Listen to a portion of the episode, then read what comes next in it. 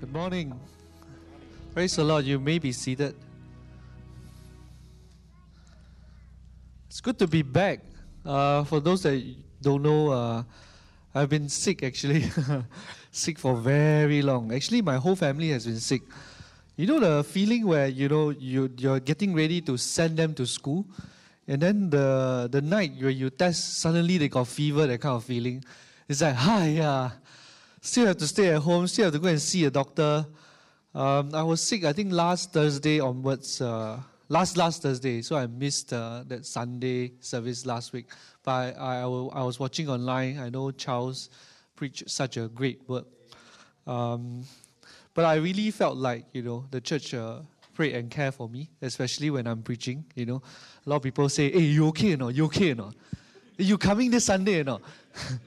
I choose to believe that they care. I choose to believe that this church is a caring church. But you know, the thing is, God knows when and how to heal you. Huh? There's uh, sometimes no escaping. Huh? If Jonah is being fetched into the island, from the island huh, by a whale, uh, how much more uh, I cannot escape. Huh? So uh, I'm here today, not through a whale, uh, but for from His will, His will, W I L L. Praise the Lord. Um, last week, we actually talked about um, prayer. Oh, sorry, we, we talked about how God is uh, still the God that speaks. We spoke about that. We wanted to start a series that uh, God is the always God. Um, so today, I'm going to talk about the other side of it. We saw that, the, you know, through Brother Charles, God speaks. God still speaks, whether is it uh, two thousand years ago or today or in the future, God still speaks in our lives. But there is also a part of God that we want to talk about is that God still hears. Everybody say God hears. God still hears today. And today we want to know and we want to find out how to allow God to hear our prayers. You see, there is a two-way. While we say that God speaks to us, there is also a part where God wants to listen to our prayers. God wants to listen to what we want to say and what we want to pray. And today the title of my message is, I'm calling, always hearing. Everybody say, always hearing. Always hearing. Shall we just pray? Jesus, we pray, O God, Lord. Today, O God, Lord, we have heard your word last week, O God, Lord, that you still speak, O God. But Lord, today, O God, Lord, we want to talk about, Lord, that you still hear as well, O God. Lord, I pray, O God, give us eyes to see, O God. Give us ears to hear what you want to say, O God, Lord, in this place, O God. Father, I pray in the name of Jesus, anoint your word, O God. Anoint me, O God, as I deliver your word, O God. But more importantly, O God, Lord, anoint, O God, Lord, our ears, O God, Lord, to hear and to do, O God, Lord, what you want us to do in this, O God, Lord, end time, O God. Jesus, we pray and we give this time into your hands. In Jesus' name we pray. Amen. Amen. Amen. So today, I want to let you know that God still calls people to pray. God still wants to hear our prayers. And it is like an invitation. Uh, you know, sometimes when you receive an invitation, right? You receive, uh, for example, a wedding invitation. Sometimes you're happy, sometimes you're sad. I don't know. Maybe you need to pao the hong pao very big or whatever. But you receive invitation every day, uh, every day. Every every single uh, moment, sometimes in your life. In fact, uh, sometimes we are invited to, like for example, a birthday party as well if you have children, or even some of us are invited to a soccer uh, session later. You know, some of you are going to a soccer session. We are invited to things that are happening in our lives every day. Receiving an invitation means actually that you have been thought of, and I believe that the invitation to pray is actually one of the greatest invitation that the Scripture has given to God to His children.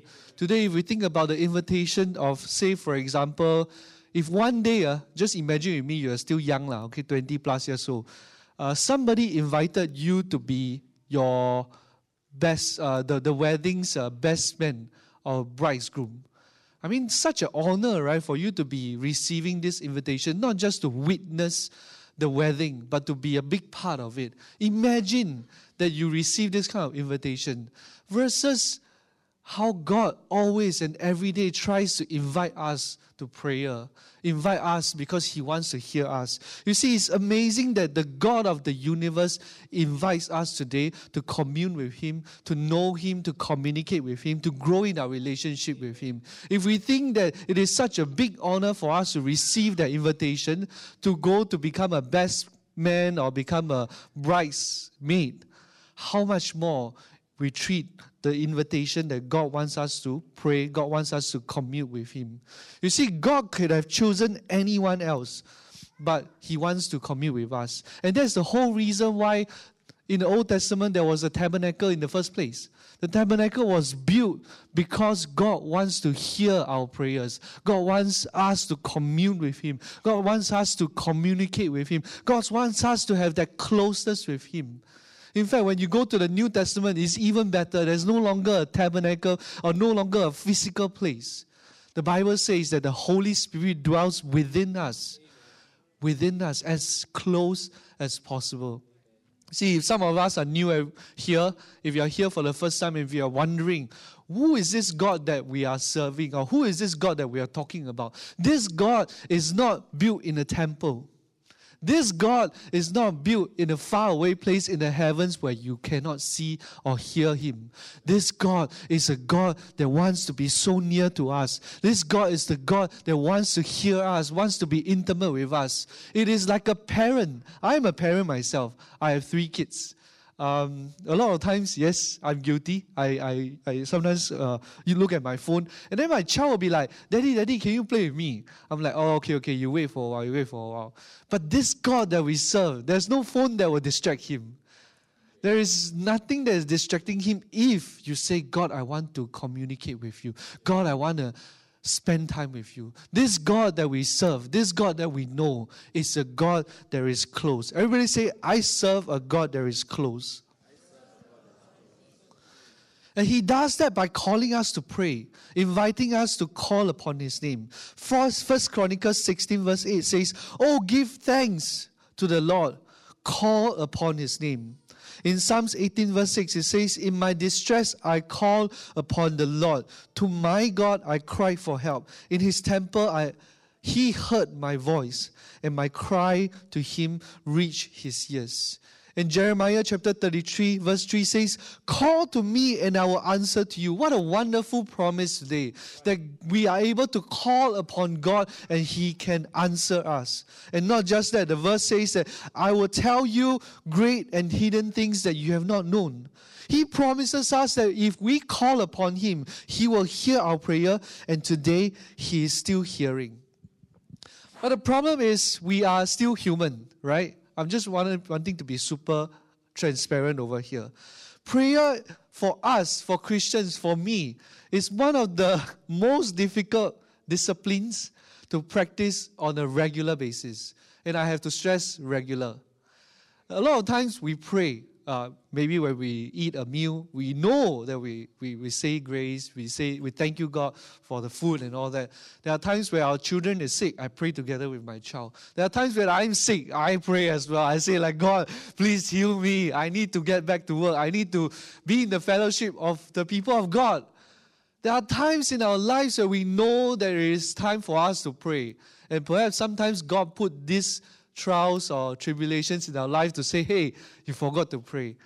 But a lot of the times, to be regular in our, my prayer, I feel a lot of times. Amen? We pray over our meals, we pray when there is a comfort with emergency or, or health crisis, but to be having regular prayer, sometimes it's hard. In fact, when I was thinking, why is it so hard for me to have a regular prayer, prayer? And I started to realize the moment when I wake up, right, It is, I'm already doing something. I snooze for two minutes and then, uh, actually I wake up at seven. Uh, and uh, the, the fact is that I wake up at seven is already a luxury for primary school uh, going kids, right? Some of you wake up at six plus, five plus. I wake up at seven. I thank God already. But I wake up, the moment I wake up, I go and prepare breakfast. I go and make sure that they have their uniform. My wife will wake up, tie my uh, daughter's hair, and then uh, do this, do that. And then by the time we send them out, oh, thank God uh, they still can go school themselves. Uh. So so I'm in a phase where I, I thank God for my blessing. But at seven thirty, it's like, oh, after I finish already, then after that, uh, I have to go to work. And then go to work, I, I work like a dog, and then I come back home, I'm like, I'm so tired already. It's like, okay, now is the time to pray. No, no, I still have to eat, I still have to put the kids to sleep. And then after that, I lie down on my bed. I uh, just do TikTok lah. Anybody feel the same way? Life has a way of moving us away from being Uh, uh, being a regular basis of praying with God. In fact, even if we squeeze in some time to pray, chances are a lot of the times our minds will start to wander around, right? Our minds will be thinking, oh, I need to uh, do this, I need to do that. There are times where I squeeze in fifteen minutes of prayer, but still, I'm like, I, uh, I got a lot of other things to do. Finish time already or not? Am I am I ready to go to the next step or not?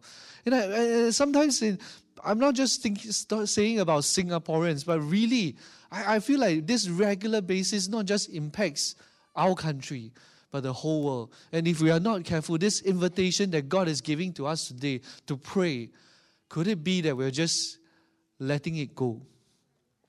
In fact, when I talk, think about when uh, when I, I squeeze in these fifteen minutes of prayer uh, that, that I want to pray to God, sometimes I ask questions like, what should I pray for? How long should I pray for? What do I need to be praying for? In fact, a lot of times I ask myself this question, and you don't have to say amen, but I know that sometimes you think about it as well. If God already knows what is going to happen, do my prayers even matter or not? Right? It's like, hey, I pray for what? God already knows what. The, the whole universe is like, you know, the I don't know, the Infinity Stones. Whatever that is going to happen is going to happen. Uh, maybe maybe I, I, I look, I, I see too much Marvel already. But logically, right, sometimes uh, we can talk ourselves out of prayer. We can be like, oh, actually, don't need to pray. Right? God will do His will one. And, and we will we'll be saying, oh, God is in control of everything. God has a plan for us. If God's will is going to happen, it is going to happen no matter whether I pray or not. I'm going to debunk this myth today, that prayer is still important. And we're going to look at Hezekiah's life to see that in his life, there are things that happen because he prayed. Not because he said that, oh, God's will is going to happen. For sure, the greater will of God is going to happen. But the will of God in your life sometimes comes only by you praying for yourself and by you praying for others. Amen? Amen. But really, this thing about prayer is, is, is really an invitation. Today, if I tell you, Brother Kel, I give you a, a, a four D number. No, no, no. I give you a, a, a, a lottery ticket. twelve million. twelve million. Uh, I say, hey, I give you this. Uh, and uh, I say, this is the winning ticket. Back in February, Chinese New Year, everybody queuing up, right? Uh, of course, you're not queuing up. I also not queuing up. I'm not saying you are queuing up. Uh. But on my way to work, I'll walk past a shop. I tell you, I walk past a shop, uh, eight o'clock, uh, there is already a long queue of people waiting there. I don't know why, but there was one time when I walked past the shop. This guy was so frustrated because at eight o'clock, uh, the shutter was not open yet. He was so frustrated, he actually opened the shutter himself. Then he walked in himself. He said, eight o'clock already. Why are you not open yet? Um, I don't know why I digress there. But I'm saying that if today I give you a twelve million uh, total ticket, and I say it's a winning ticket back in February, this is an invitation for you to claim your winnings. But if you don't believe me, and if you say you just chuck it one side, where's the twelve million at? It's still with the government. It's still with uh, Singapore Pools. I'm saying invitation to prayer is like this. God can invite us, but if there's no action at our part, we're not claiming our blessings. We're not claiming the will of God in our lives. We are not claiming the things that He has prepared for us in our lives. He could have prepared a mansion for us. He could have prepared all the blessings ready to pour out, just like a bucket. You know, the, the paint is all in the bucket, ready to be poured out. But if you never accept the invitation, or you never do anything to accept the invitation, all the blessings is still in the bucket. You see, the twenty-first century tragedy of Christians is God wanting to communicate with us, sending an invitation for us to pray, but we Christians don't take up the offer to communicate with Him. Today I want to talk about Hezekiah. You see, Hezekiah was king of Judah at that time. And he was one of the kings that had actually had a heart that is bent towards God. Most kings during that time were evil, and they were all sinning against God. But Hezekiah was different. In fact, Second Kings talk, Second Kings chapter eighteen, verse five to six talks about that. Hezekiah trusted in the Lord, the God of Israel, so that there was none like him among all the kings of Judea, Judah after him, nor among those who were before him. For he held fast to the Lord. He did not depart from, from following him, but kept the commandments the Lord commanded Moses. You see, Hezekiah had integrity. He had faith. He trusted in the Lord and he followed God wholeheartedly. It doesn't mean that Hezekiah was perfect, because if you read, he, he, if you read his life, he made some mistakes in his life. But there was something that actually made him to, to allow God to answer his prayer. He trusted in the God. He, he trusted in God. In fact, the Bible says that he held fast to the Lord.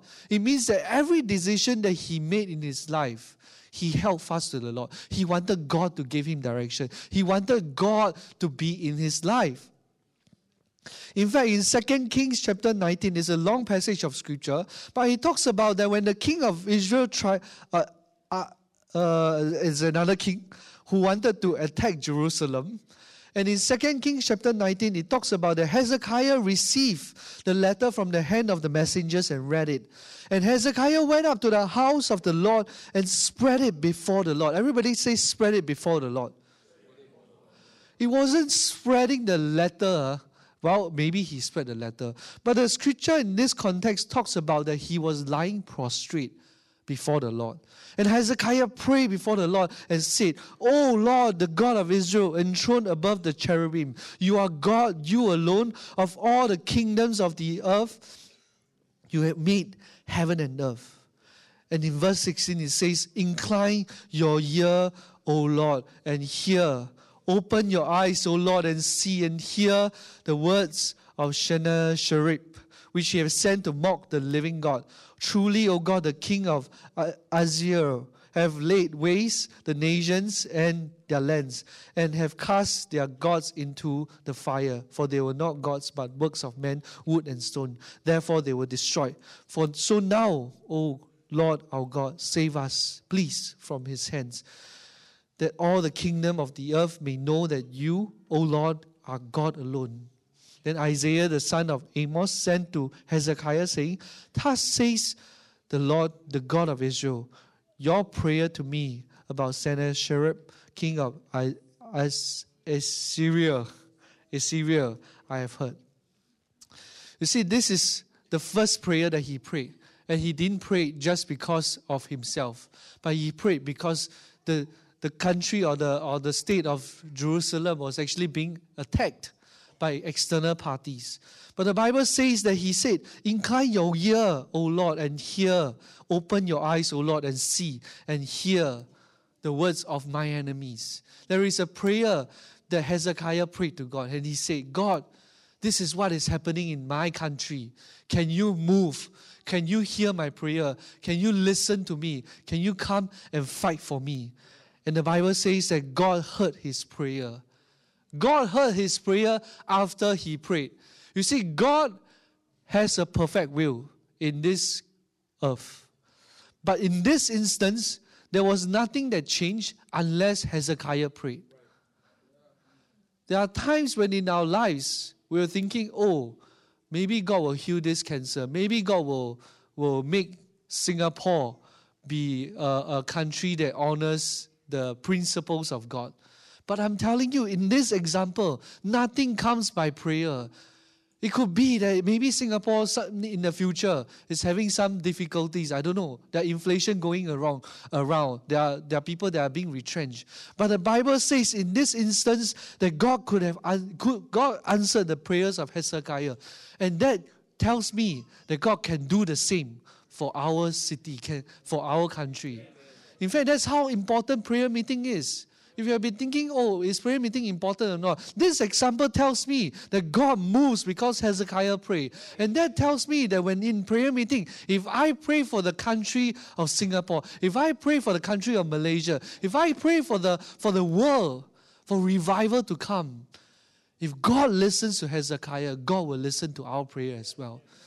You see, like what, I, what a lot of people always say, when we are when we are single, we are praying as a child of God. But when we are together, we are praying as a bride of Christ. Tell me if my wife is unhappy versus if my children is unhappy. If my children is unhappy, no problem. I can settle. I can ask them to keep quiet, shut up. But if my wife is unhappy, I say, shut up. Ah. Wow, die already. Eh? There is power when we are gathering together. There is power being the bride of Christ. Amen. The second prayer in chapter twenty talks about then the personal crisis that Hezekiah faced. In chapter twenty, verse one to five, it says that in those days Hezekiah became sick and it was at the point of death. And Isaiah the prophet, the son of Amos, came to him and said to him, thus says the Lord, set your house in order, for you shall die, you shall not recover. Then Hezekiah turned his face to the wall and prayed to the Lord, saying, now, O Lord, please remember how I have walked before you in faithfulness and with a whole heart, and I have done what is good in your sight. And Hezekiah wept bitterly. And before Hezek- Isaiah had gone out in the middle court, the word of the Lord came to him, turn back and said to Hezekiah, the leader of my people, thus says the word, the Lord, the God of David your father, I have heard your prayer, I have seen your tears, behold, I will heal you. On the third day, you shall go up to the house of the Lord. You see, Hezekiah was delivered a death penalty. He was actually only thirty-nine years old during this time. And imagine that I'm just thirty-seven, uh, thirty-six this year, turning thirty-seven. Two more years, I'm being delivered a death penalty. I mean, sometimes you all have received this kind of news, uh, not for yourself, but for your loved ones as well. And Hezekiah actually received it. And he was a young man, thirty-nine years old, just maybe half, past half his life. And in this scripture, it says that Hezekiah prayed. And God responded to be, to him. You see, if, if this statement of, if God already knows what is going to happen, do my prayers actually matter or not, does not align to the word of God. In fact, the word of God always says that if my people who humble themselves and pray and seek my face, I will come down and I will answer their prayers. That is what God is trying to tell us in this time, is that prayer matters most in our lives. Don't for a second think that, yes, the will of God will happen no matter what. In fact, the word of God says otherwise, that nothing comes by prayer. And you know what is the best thing? Is that God is always ready to listen to us. We don't know what we will happen if we don't pray. But I know when I pray, something is going to happen. Because if God can do it for Hezekiah, God can do it for me, and God can do it for you. I'm here to say that prayer is the single most powerful weapon that we can use to get God to our side, or sometimes even bring us to God's side. In fact, when Brother Kel talked about that, uh, when he was praying, nothing happens. But when he started to be thankful to God, you, do you know that thankfulness or gratitude is also a form of prayer? A lot of the times when I struggle to, to start my engine to pray, I thank God first. I say, God, you are God of the universe. You are the heavens, you, you belong to the heavens and the earth. I praise your name. And that ushers me into the presence of God. And from there, then I can proceed to pray for either myself or the world. Prayer is one of the most or the single most powerful weapon that we can use. In fact, but prayer is not a magical chant that we can do to get God's attention. But one thing I want to let you all know is that prayer does have uh, two pre- prerequisites. One is a healthy posture. Everybody say healthy posture. healthy posture. Now, I'm not talking about the physical posture, while I'm going to talk about it now. But the, but the Bible does, does talks about five ways that we can actually pray. Uh, there are times where we sit down. There are times where we stand. There are times that, like Hezekiah, like that, he lay himself prostrate towards the ground. Or there are times where we will kneel down as well. There are times that we will pray with our hands lifting up. There are many times that God talks about that there is a certain posture for us to pray, for us, for us to pray, and then He will listen. To me, the posture is like a prayer within a prayer. Mark Batherson says that physical posture is an important part of a prayer. And you might be thinking, what, what do you mean by that? You see, words have power, right? But to uh, somebody, there is probably... Uh, uh, we call it blue, right? Uh, maybe you, you are very uh, emotional. Not very emotional, but emotional in the general sense. You feel. You're able to feel. Like my wife actually is uh, somebody that is uh, likes to feel. Yeah. So words are important to her. But more importantly, sometimes tone is also very important to her, right? So the words that you choose to say and the tone that you deliver your words are as equally important. What I'm trying to say is that prayers are words, which is very important. But the posture for us to pray is like the tone that we deliver our words. There are times that we need to kneel down. Why? Because post- the posture is important. There are times where I need to kneel down because I need to humble myself before the Lord. There are times where I need to lift up my hands because I say that my help comes from the Lord. There are times where I need to position myself so that I'm able to adjust my tone of my prayer, and then that's where God will listen to me. You see, Second Kings chapter nineteen verse fourteen says, Hezekiah went up to the house and spread it before the Lord. And in twenty, verse twenty it says, then Hezekiah turned his face to the wall and prayed to the Lord. And Hezekiah wept bitterly. In both times, Hezekiah's posture was one of humility and brokenness. There are times where we need to adjust our posture so that God can listen to our our prayer. It is like the tone of our prayer. And this is the secret for God to open His ears and hear our prayers. You see, God will listen to our prayer. Yes, He will. But for God to move, I'm here to tell you that the secret is a posture of humility and brokenness. Because God is attracted like a magnet to those that are broken and humble. It is like a law. You sow, you will reap. God will answer when you are broken. That's why He says, in Psalm chapter thirty-four, He says, the righteous cry out and the Lord hears them. He delivers them from all their troubles. The Lord is close to the brokenhearted and saves those who are crushed in spirit. And in verse, uh, it talks about that the, the, the broken and the contrite spirit, God will not despise. A lot of times, maybe sometimes God doesn't hear our prayer because we go to Him thinking that, oh, God will just hear my prayer. But how desperate are you? How broken are you for God to hear your prayers?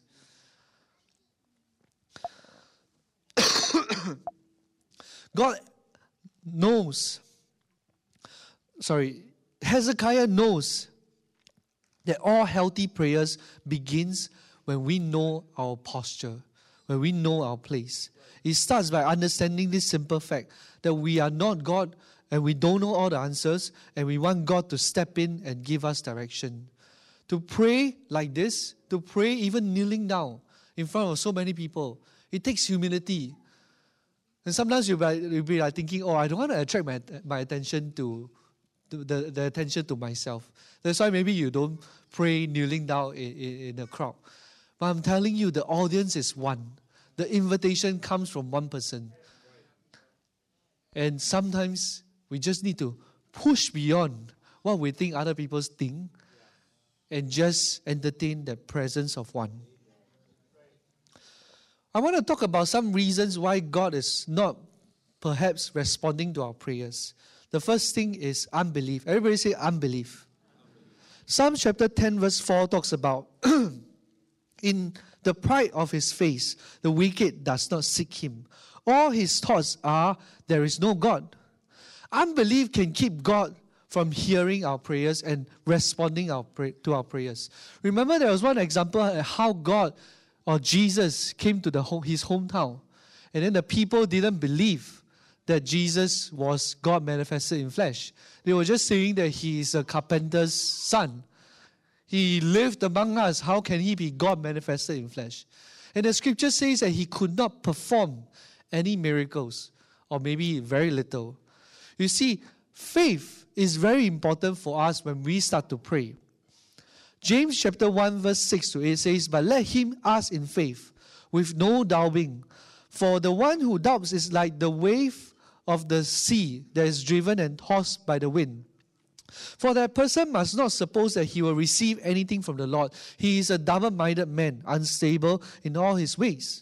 So this is like us sometimes, that we are unstable in all his ways. We pray, but we pray in a sense where we say, "Oh God, maybe you will answer my prayer. Maybe you won't." It's like, oh, okay. There is no intensity in our prayer. There is no belief in our prayer. It's like, oh, I don't know whether God, you are going to answer my prayer or not. But contrast this with the woman with the issue of blood. Remember the story of how the woman touched God and God healed him? It wasn't because she touched God and God healed him. You were like thinking, hey, what are you talking about? You see, at that point of time, so many people were touching Jesus. It was like a huge crowd of people that was touching Jesus, was pushing him, moving him forward. Everybody was touching Jesus. If the touch was the one that healed the woman, everybody will get healed already. Right? But there was one thing that separated the man, uh, sorry, the woman from the rest of the people that were crowding around. It is this thing called faith. It is this thing called belief. Belief is the prerequisite for God to listen to us, to hear us, to even answer our prayers. The centurion also didn't need Jesus to go all the way to the house to heal his servant. He says, "Say one word. I know, I believe that you are going to heal my, heal my servant." A lot of the times when we pray, we pray with a, a, a position or a posture of unbelief. But I remember there was one time when I went to Sabah. Uh, there was a reverend that was uh, very gifted in healing. Um, and he told us this thing, that the moment when you pray, right, I don't want you to pray with any sort of unbelief. I want you to pray picturing your mind that that is going to happen. And he said, whether is it you are the one that is receiving it or whether you are the one that is praying, you need to see it in the spirit. You need to imagine it to happen. You need to say it like as if you believe it. And he prayed, and he there was a healing crusade during that time. And there was a worship leader, I remember, that she was actually deaf in one of the years. And then we started to pray, and she, she, she in the end, she started to, she said she heard a pop sound. And then she heard from both ears. And then that's where the whole crowd started to say, "God, you are able." You see, one single belief can lead to a domino effect. I'm telling you that sometimes when we, when we pray, me included, I pray thinking that if God answers my prayer, okay, very good. But if God doesn't, I have a plan B. This lady that was at Sabah, there was no plan B. There was actually, she either get healed or she don't. The plan B was to live like this forever. Sometimes we got to get desperate enough. Sometimes we need to be like the woman with the issue of blood. And we say, "God, if you don't heal me, I'm not going to let you go. I'm going to push through the crowd because I believe if I touch you, God, you are going to heal me." And can we do that? Sometimes when we pray, And, and, and from this moment on, every time when we pray, I want us to pray with a belief. I want us to see in the Spirit that God is able to answer all the prayers that we're praying, as long as we believe. Amen? Amen. Another reason why God doesn't respond to our prayer is this thing called selfishness. Everybody say selfishness. Sometimes when we pray, what we are asking for is not God's glory or His will to be done. Instead, we are asking God for the wrong reasons with the wrong motive. James chapter four verse three says, "You ask and do not receive because you ask wrongly and spend it on your own passions." You see, sometimes prayers from God are not answered because self is at the center of our prayer. We are not praying like this: "God, your kingdom come on earth as it is in heaven." We are praying, "God, my kingdom come on earth as it is in heaven. Give me this, give me that." You see, sometimes God still responds to selfish prayer. I'm not saying that God don't respond to selfish prayer. There are times where we pray like, for example, I, I saw uh, Jabez's prayer in the Bible. It talks about that God enlarge my territory. And sometimes we think, oh, I enlarge my territory. Is it a selfish prayer or not? But I'm saying that we need to transit from a selfish prayer every time to a selfless prayer. And God is going to answer selfless prayer because it's not about ourselves. Some of the examples of selfish prayer can be uh, you left your house uh, thirty minutes later. Then you text your colleague, hey, can you pray for me or not that I'll be on time for work so that my boss don't scold me? Or maybe you don't study for your exams, huh? And then you say, God, can you answer my prayer? I just do like photographic memory, huh? And then God, help me to give me the, the, the mind and the wisdom. Uh, we always say, wow, give me the wisdom and the mind. Actually, you never study at all. Where got wisdom when you never study? There's nothing inside kosong. I remember there was one time, uh, selfish prayer, uh, Argentina versus France, World Cup. I pray Messi, uh, score the penalty. Actually, he scored. I don't know whether is it because God answered the prayer or not. But there are a lot of times in our lives where we pray selfish prayer. But like what I say, God wants us to not be preoccupied with our selfish lives. But God wants us to transit from a selfish mindset to become a selfless mindset. God wants us to see Him as one who exists to provide, not just for ourselves, not just for me, but for everyone else that we want to pray for. You see, there was one example in the Bible that P- Peter was actually in prison for praying, uh, for preaching the gospel. But then the church prayed. The church held a prayer meeting to save Peter or to ask God to intervene. And we know how the story ends.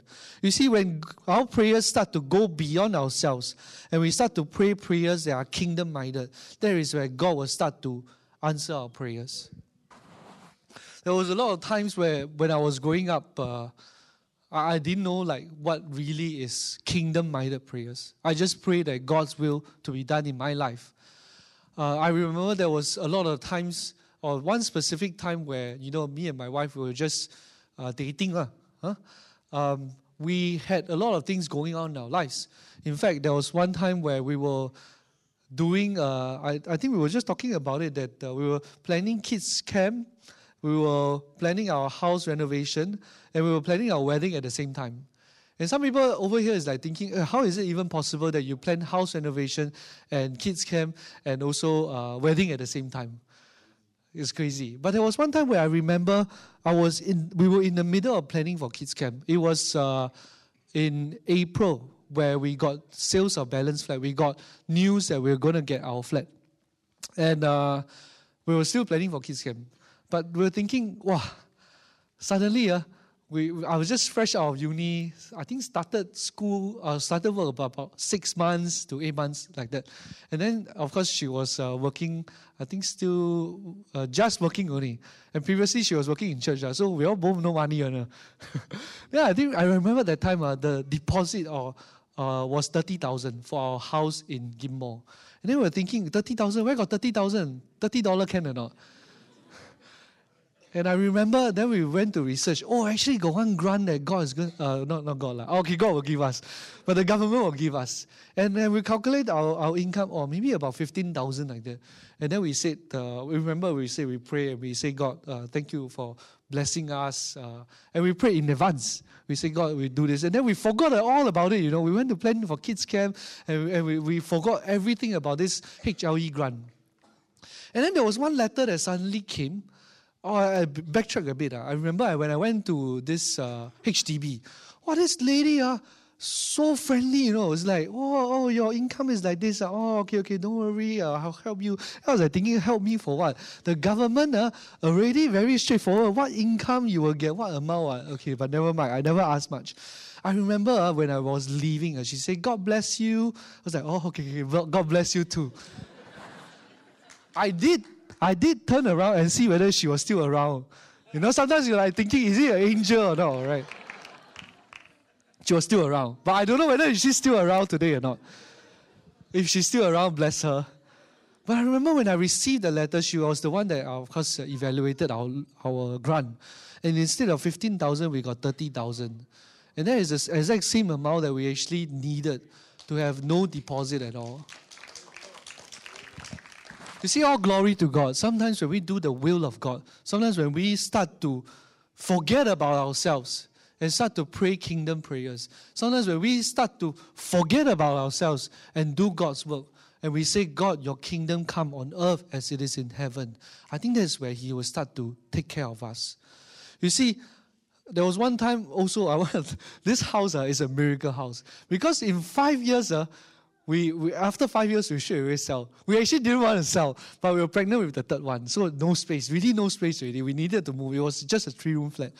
There was one time where we put the, the house on sale. And then the, after the first viewing, right, we already got an offer. And, and during that time, the, the offer was one of, uh, actually it was record-breaking in Gimpo. So we, we had a, a good uh, profit. But in the end, to the house, la, to the next house, la, I'm still not very rich. Uh, so you don't think like, hey, I earn a lot from the house.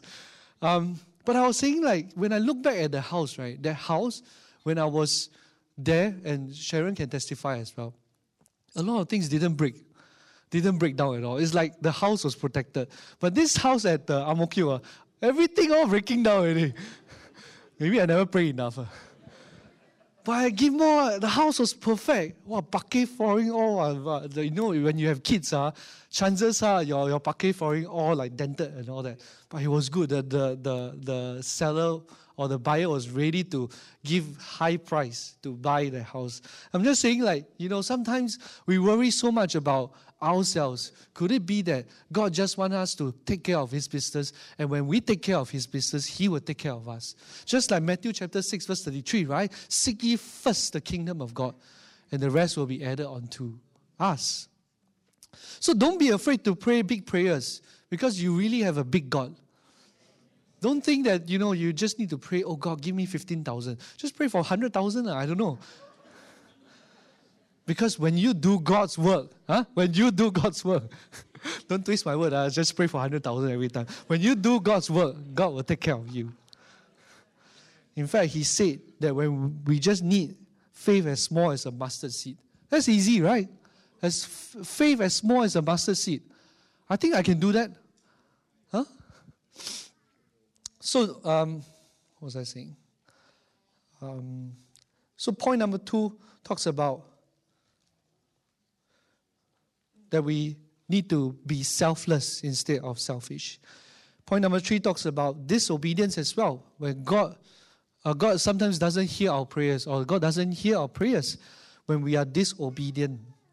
Isaiah chapter fifty-nine says, "Behold, the Lord's hand is not shortened, that he cannot save, or his thou, or his ear dull, that he cannot hear.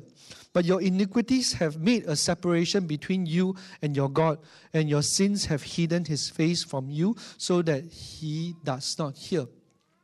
This is so important. In the last verse, it talks about that your sins have hidden his face from you so that he does not hear. Sin can cause God to not hear our prayers. I'm not here to skirt around. This is in the Word of God, that sin and choosing to live willfully, habitually in sin, will allow, will, will cause God to not hear our prayers. It's just like a drop call. You know what's a drop call? You know, recently I changed my provider. I don't want to tell you what provider, but the provider is super lousy. It's like I cannot even make the call out one. So the cheapest doesn't mean the best. Huh? So I cannot take it. I changed out of the provider already. I paid uh, five dollars more just to change to another provider. But this provider, every time when I call, every time drop call. And and you know how frustrating is a drop call? It's like you talk halfway, uh, then suddenly the person cannot hear you anymore. It's, it's just like you're in a tunnel. So the, this thing about drop call is just like sin like that. Every time when we want to communicate to God, there is this drop call. God didn't hear our prayers. God cannot hear anything. There is no connection. Psalms sixty-six verse eighteen says, "If I have cherished iniquity in my heart, the Lord would not have listened." And in Proverbs chapter twenty-eight verse nine, "If one turns away his ear from hearing the Lord, even his prayer is an abomination." So that means that while we have an invitation for God to pray, there is a certain parameters that God has established. And one of the parameters is that we cannot live in sin. To live in sin and to say that God still hears my prayer is a warped and obscure view of who God is. Because God is not like a genie. Like whenever you rub, rub, rub, then he come out and then he say, oh, let me grant you your wish. What do you want? Big house? God is not like that. In fact, God is the God of the universe.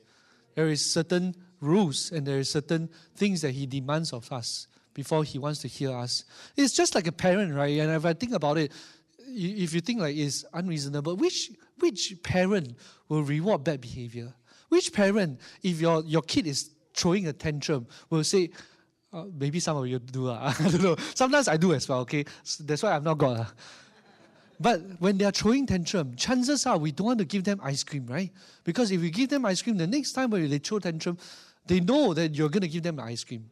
We don't reward bad behavior. Same as God. If we are sinning and God still grants our prayer, a lot of the times we'll just fall deeper and deeper into sin. Then you ask me, what, what do I do? James chapter five verse sixteen clearly says, confess your sins to one another and pray for one another that you may be healed. Remember, the posture of prayer is humility. Uh, humility, not humility, humility. When we confess our sins to one another, we actually position our posture to one of humility and therefore allow God to hear us again. That's why it's so important for us to confess. I'm not saying, hey, today ah, I'm living in sin. Ah, hey, everybody listen to me. I'm living in sin. You choose some of the trust ones that you have, your friends, your accountability partners, and confess your sin. And trust me, when you confess your sin, it's not because uh, when you confess your sin, you you suddenly become like holy or God hears your prayer. You remember, I, I remember there was a cockroach that is in my car.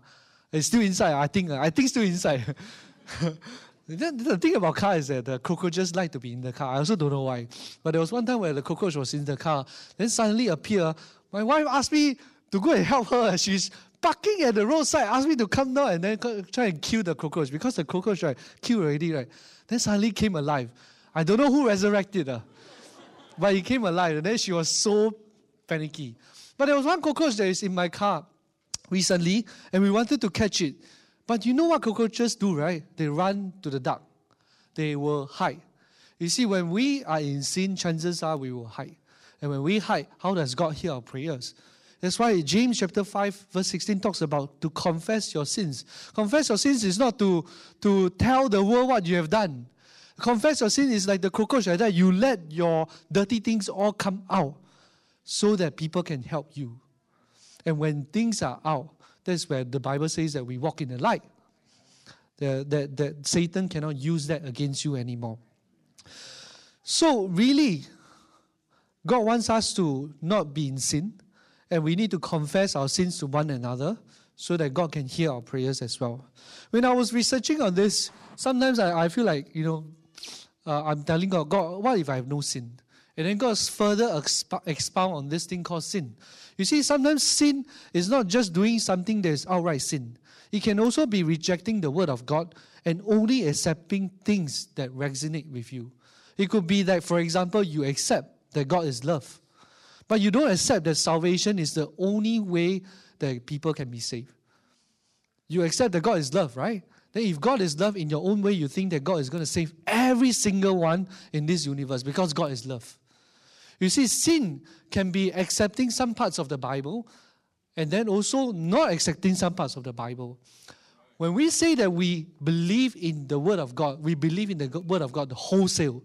There is no seventy percent, eighty percent, ninety percent, not even ninety-nine percent. In fact, I went to Google, um, what's the difference between disobedience and obedience? And then ChatGPT replied. It says the difference between obedience and disobedience seems obvious. ChatGPT tried to tell me uh, that I'm stupid. Obedience is following orders, and disobedience is not following orders. Orders. Duh, I also know. So if ChatGPT knows the difference between obedience and disobedience, sin and no sin, how much more? There is no gray area. Sometimes we think that there is a gray area between obedience and disobedience. In between is gray area. Maybe disobedience, maybe obedience. But have you really searched the Word of God? There's actually no gray area. Same as the Word of God. If we want to hear But if we want God to hear our prayers, we must believe and obey His word wholesale, not bits and parts of it. I don't want a drop call. I want uninterrupted connection with God. You see, there was one time where I was in uh, army, right? And when I went to Taiwan, uh, I remember there was, um, I'm in signals, and we had to climb up all the way to a mountain, right? I was like thinking, why why we, they want us to climb all the way up to the mountain? Then they asked us to take out the, the MANPACK set. MANPACK set is actually not the vehicular set, so you your range is actually not very high. But at the top of the mountain, they asked us to change to this frequency and then comms and check whether this frequency can be connected with anybody else or not. And then we said, uh, we, we did what was instructed. And then in the end, uh, there was comms. And then the instructor said, oh, actually this comms is not in Taiwan. It's actually in Singapore. So Singapore can actually transmit all the way to Taiwan just because I'm on a mountain. And I'm thinking if the same principle applies when we are at the top of the mountain, when we always obey the word of God, we're not in the valley. It doesn't matter whether are we on a MANPACK set, some lousy antenna or whatever or not. The antenna of God is strong because we are on a mountain. The Bible says that when we are when, when we when we are in the valley, sometimes God doesn't hear. But my goal is to always be in the mount, on a mountain. My goal is always to obey every word there is in the Bible so that God can hear my prayer. It doesn't matter whether the distance is Singapore to Taiwan or even America to Taiwan. The connection with God is always going to be strong as long as I'm on a mountain. Think about Daniel. I'm thinking about Daniel. When Daniel found himself in a difficult situation, he humbled himself and prayed.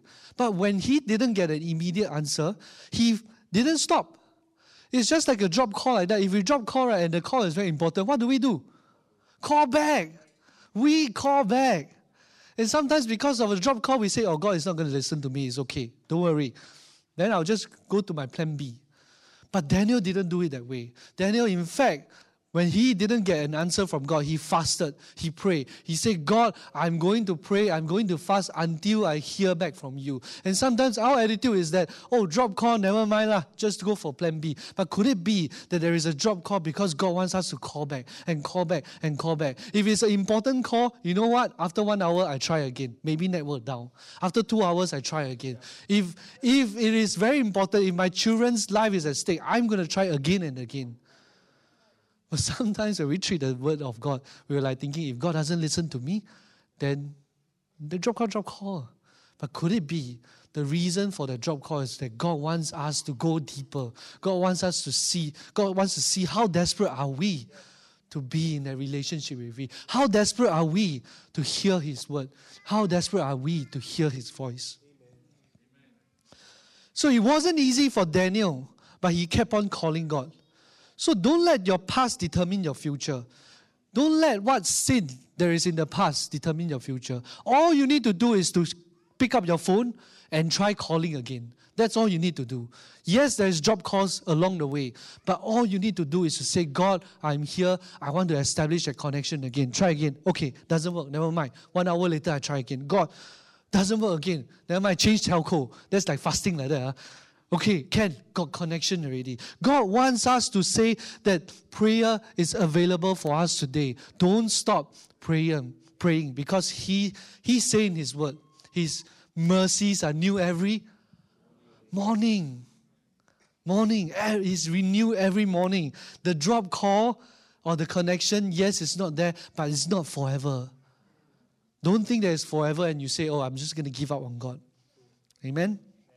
Last point that I want to talk about today is fractured relationships. There are times where we have fractured relationships and God doesn't listen to our prayers. Matthew chapter five talks about, if so if you are offering your gift at the altar and, and there remember that your brother has something against you, leave your gift there before the altar and go. First, be reconciled to your brother and come and offer your gift. Mark chapter eleven talks about, and when and whenever you stand praying, forgive if you have anything against anyone, so that your Father also who is in heaven may forgive you your trespasses.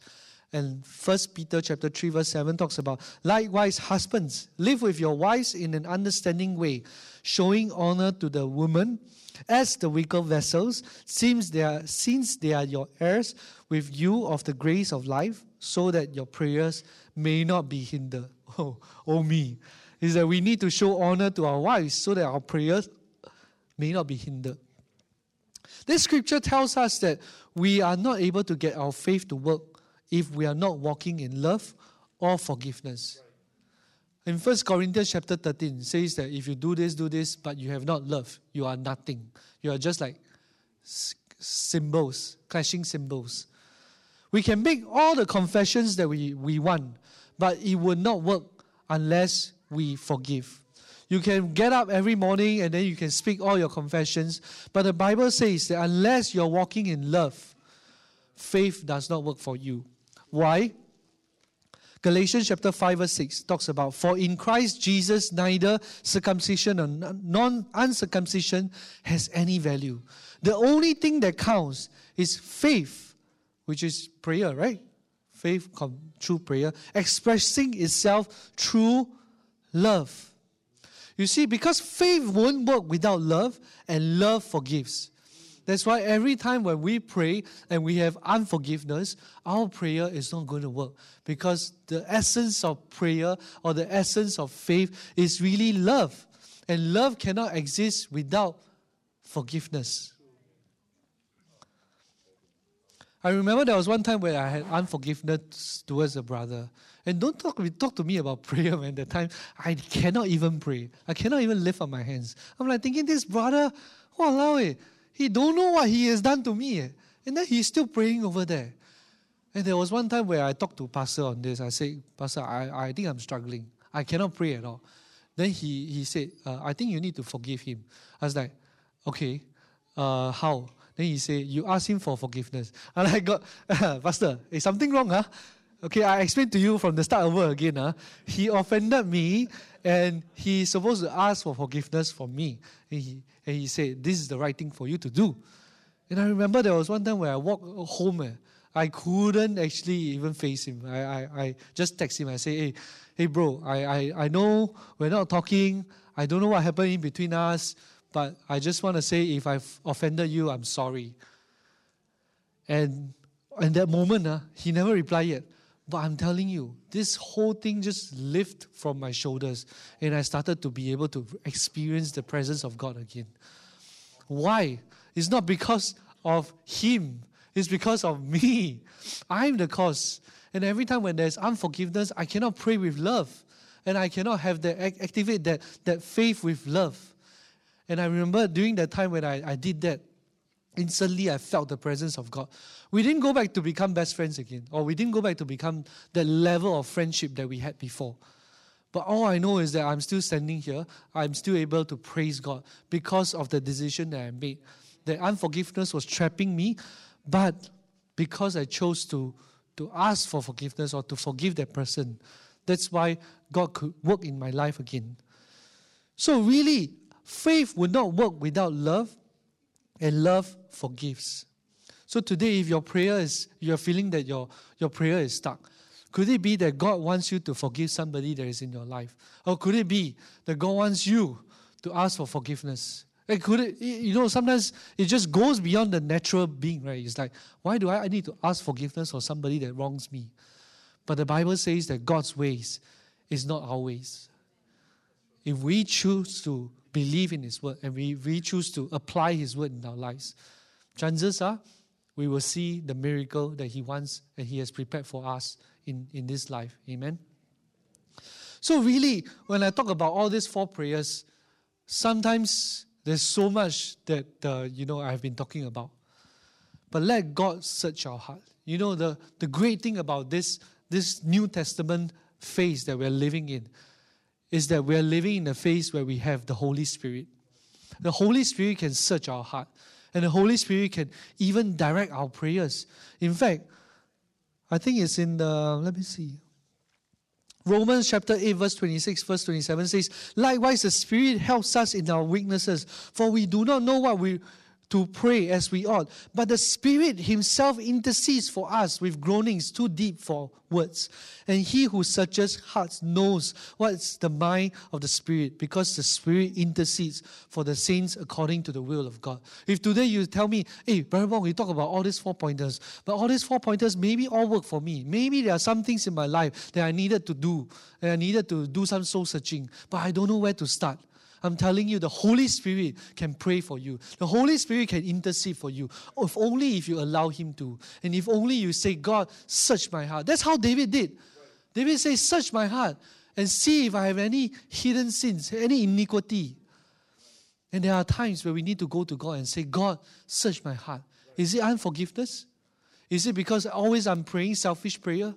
Is it because of uh, things in my life that I needed to remove it? There's there sin in my life that I needed to confess to my friends or, or my, my accountability partner? All I know is that there is an invitation today that wants, that God wants to hear our prayers. And like what I say, it's the twenty-first deepest tragedy if we miss this opportunity and if we miss this invitation to pray and to commune with him. Even so, when he has even given out the Holy Spirit for us to pray. Amen. Why don't we stand? I'm done.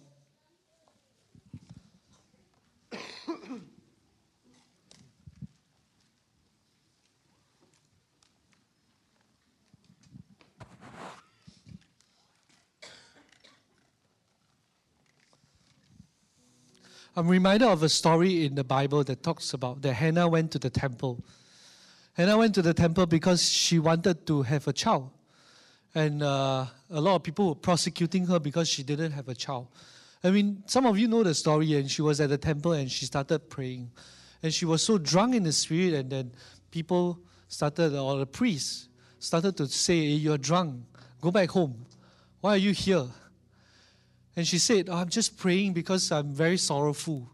I, I, I, I, you know, the, the reason why Eli the priest think that she is drunk is because she wasn't even praying the way that people were praying during that time. And you might be thinking there is a certain way that you need to pray. There is a certain posture that you need to pray in order for God to hear. But sometimes, like Hannah like that, there are just no words to come out from our mouth. There's just no words that could describe our prayer. It could be just groanings. They could be just saying that, God, there's just simply no words. I don't know, sometimes when we talk about prayer, there's just so many ways that we can pray to God. There's just so many ways that we can we can talk to God about. But the only same thing that is unique, or not unique, universal, the same, is that every time when we say, God, and we humble ourselves, when we have that this spirit of humility, and we say, God, I really want to commune with you. I really want to communicate with you. And I, when we adopt this position of humility, whether is it because we want God to forgive our sins, or whether is it, God, we want to pray big prayers, not selfish prayers anymore, or it could be anything, as long as our posture is a posture of humility, I'm telling you, God is going to hear our prayers. Just like Hannah like that. Hannah didn't know what the words to pray. And sometimes in your own prayer life, you don't know what words to pray. But all I know is that if I'm in a, a position of humility and I want to approach God, God is going to hear my prayer. Just like how when my child comes to me and, is, and, and my child says, Papa, can you help me with this question? I don't know how this question is going to work.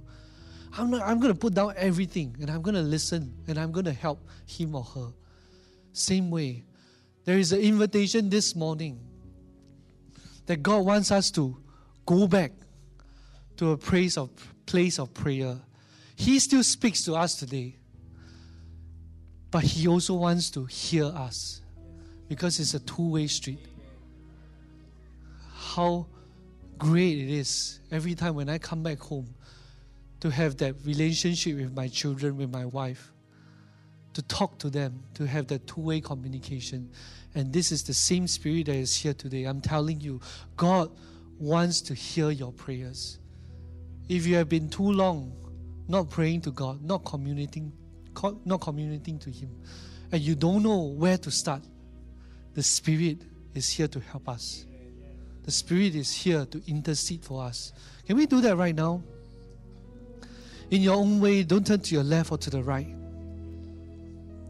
That's it. Why don't you just lift your voice right now and let the Spirit intercede for you. Yes, yes, Father. Yes, Father. Oh, Lord, it's been too long, oh God, Lord, since we prayed, oh God. It's been too long, oh God, Lord, since we really, oh God, commune with you, oh God. It's been too long, oh God, since we align, oh God, Lord, our wills to you, oh God. Lord, we've been praying, oh, for our needs in life, oh God. We've been praying, oh God, Lord, for things, oh God, Lord, in our lives, oh God, but we forget, oh God, Lord, that really, oh God, Lord, the core of prayer, oh God, Lord, is you, oh God. It is you, oh God, Lord. It is you that we are praying to, oh God, not the prayers, oh God, Lord, that you want, that we want you to answer, oh God. Lord, I'm coming back, oh God, Lord, to a place of worship, oh God. I'm coming back, oh God, Lord, to the basics, oh God, Lord, of prayer, oh God, where I just want to commute, oh God, with you, oh God. I just want to communicate with you, oh God. I just want to talk to you, oh God, like a father, oh God.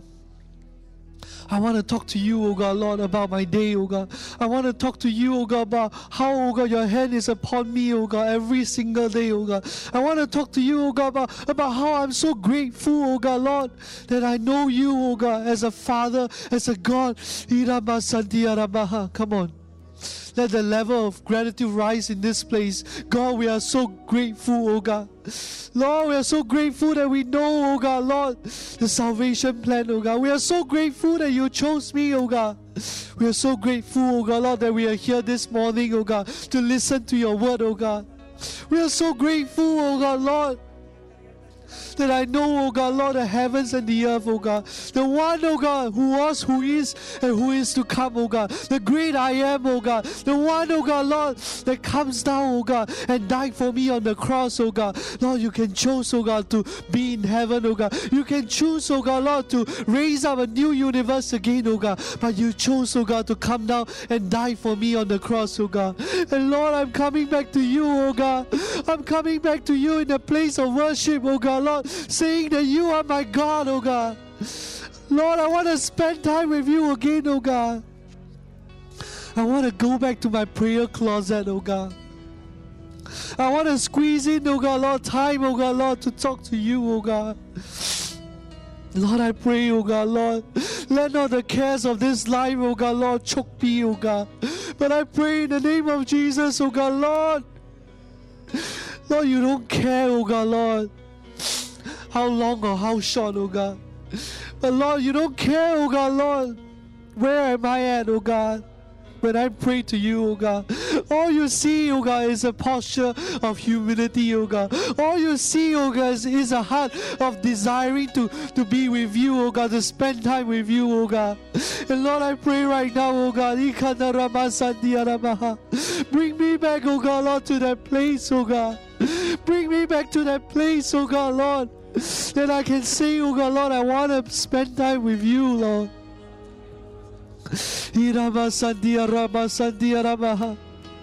Yes, yes, Lord. Let the Spirit intercede, oh God, Lord, for all the things that I've done wrong, oh God. Let the Spirit, oh God, intercede, oh God, Lord, for the path that I'm going to walk, oh God. Let the Spirit intercede, oh God, Lord, for the passion, oh God, Lord, that I have for you, oh God. Lord, rise up, oh God. Let passion rise up again, oh God. Let me go back, oh God, Lord, to the place, oh God, Lord, where I lay down, oh God, Lord, my life, oh God, to you, oh God. When I lay down and I build my altar, oh God, the things that I put down, oh God, Lord.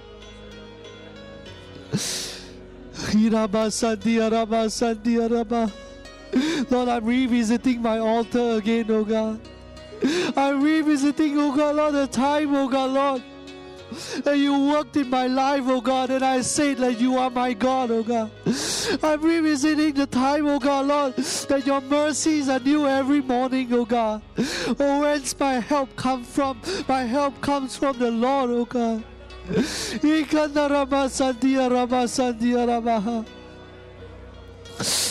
come on. Some of you are coming back to that place of commuting, commuting with God. Some of you are going back to that place of saying, God, forgive me, O Lord, that I have been so busy with life, O God. Forgive me, O God, Lord. That, we are, that I allow, O God, those voices that tells me that I'm not worthy to pray. I bind that voice right now in the name of Jesus. I lose, O God, Lord. Come on, that's it. I feel the Spirit of God right now in this place. I bind, O God, Lord, any thought that says that, Lord, you don't want to listen to us, that you are far away. That's it, that's it. Come on, people of God, start to intercede for your soul right now in the name of Jesus. I'm telling you, God is here and God wants to listen to you. God wants to hear your prayer. I bind any thought that tells us otherwise in the name of Jesus. Come on, in the name of Jesus. Oh Lord.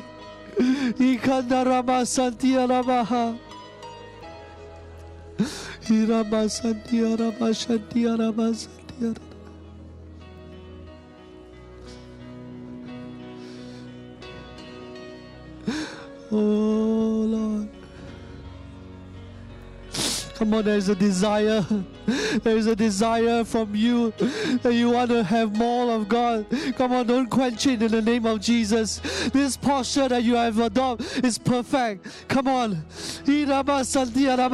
I'm telling you right now, this posture, this humility posture is what God is looking for. It is what God wants. It is what God is missing. There is an open heaven today right now. There is an open heaven that is telling that is telling God to come down and, and, and commune with you again. Come on. Let's not miss this opportunity for God to work something in our lives again. Let's not miss this opportunity for God to rekindle that passion that, that He wants to put in our lives again.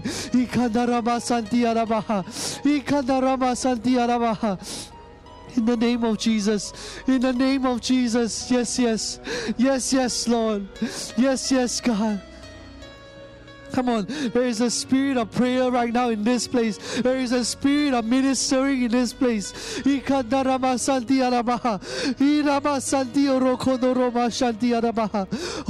God. Yes, God. Work in our lives, oh God, again, oh God. Work in our lives again, oh God. Lord, that sweet presence, oh God, that we missed, oh God.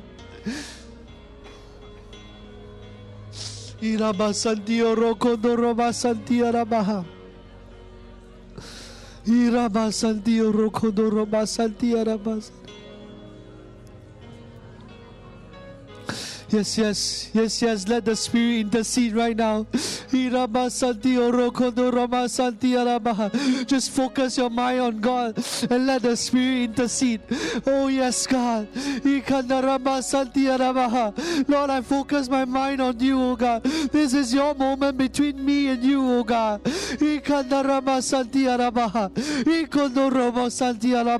Come on, we have time. Oh yes, yes, yes. Ikandarama Santi Arabaha. Korakandarama Santi Araba Shanti Arabaha. Ikondoromo Santi Arakadarama Shanti Arabaha. Iromo Santi Orokondorama Shanti Araba Santi.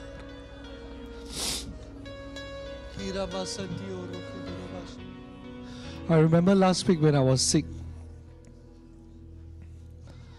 I had a, I had an experience with God, a real experience with God.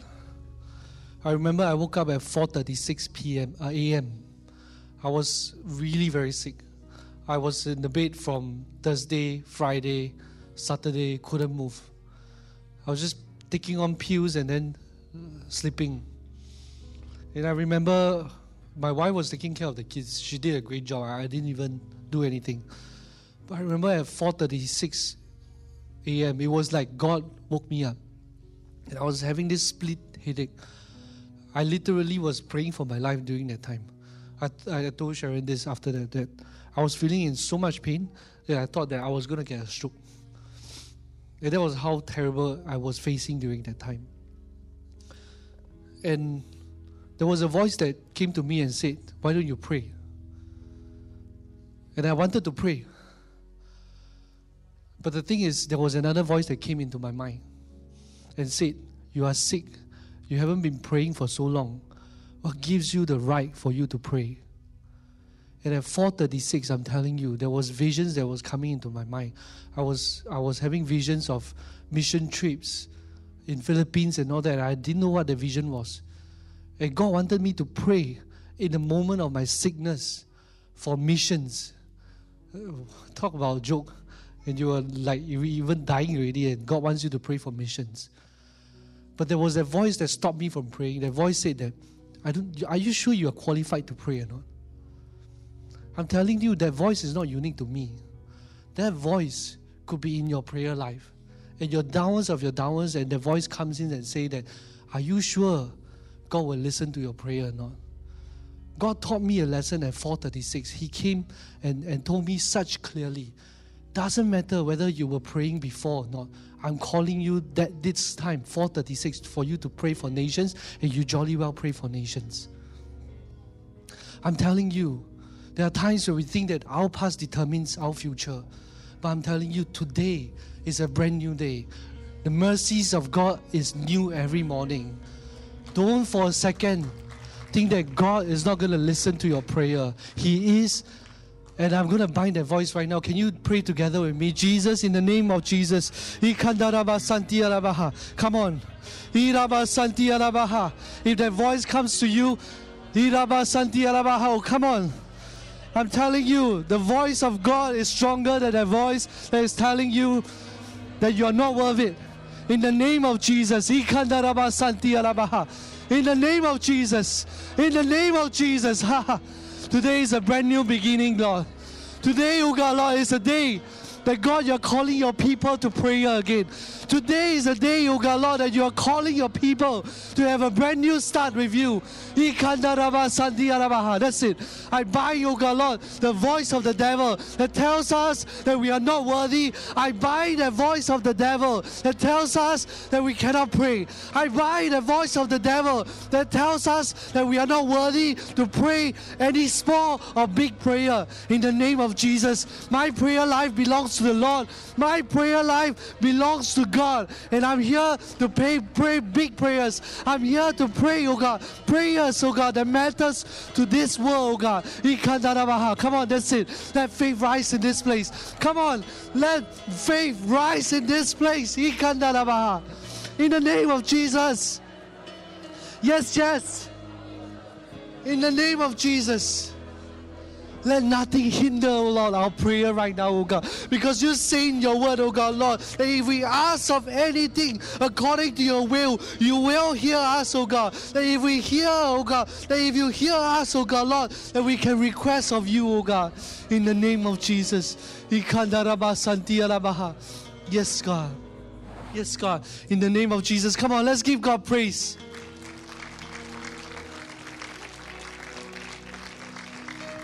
Turn to someone and say, your prayer matters. Turn to another person and say, my prayer matters. Amen. It's a brand new beginning. I pray that tomorrow onwards, we will have a fresh new prayer life. Amen.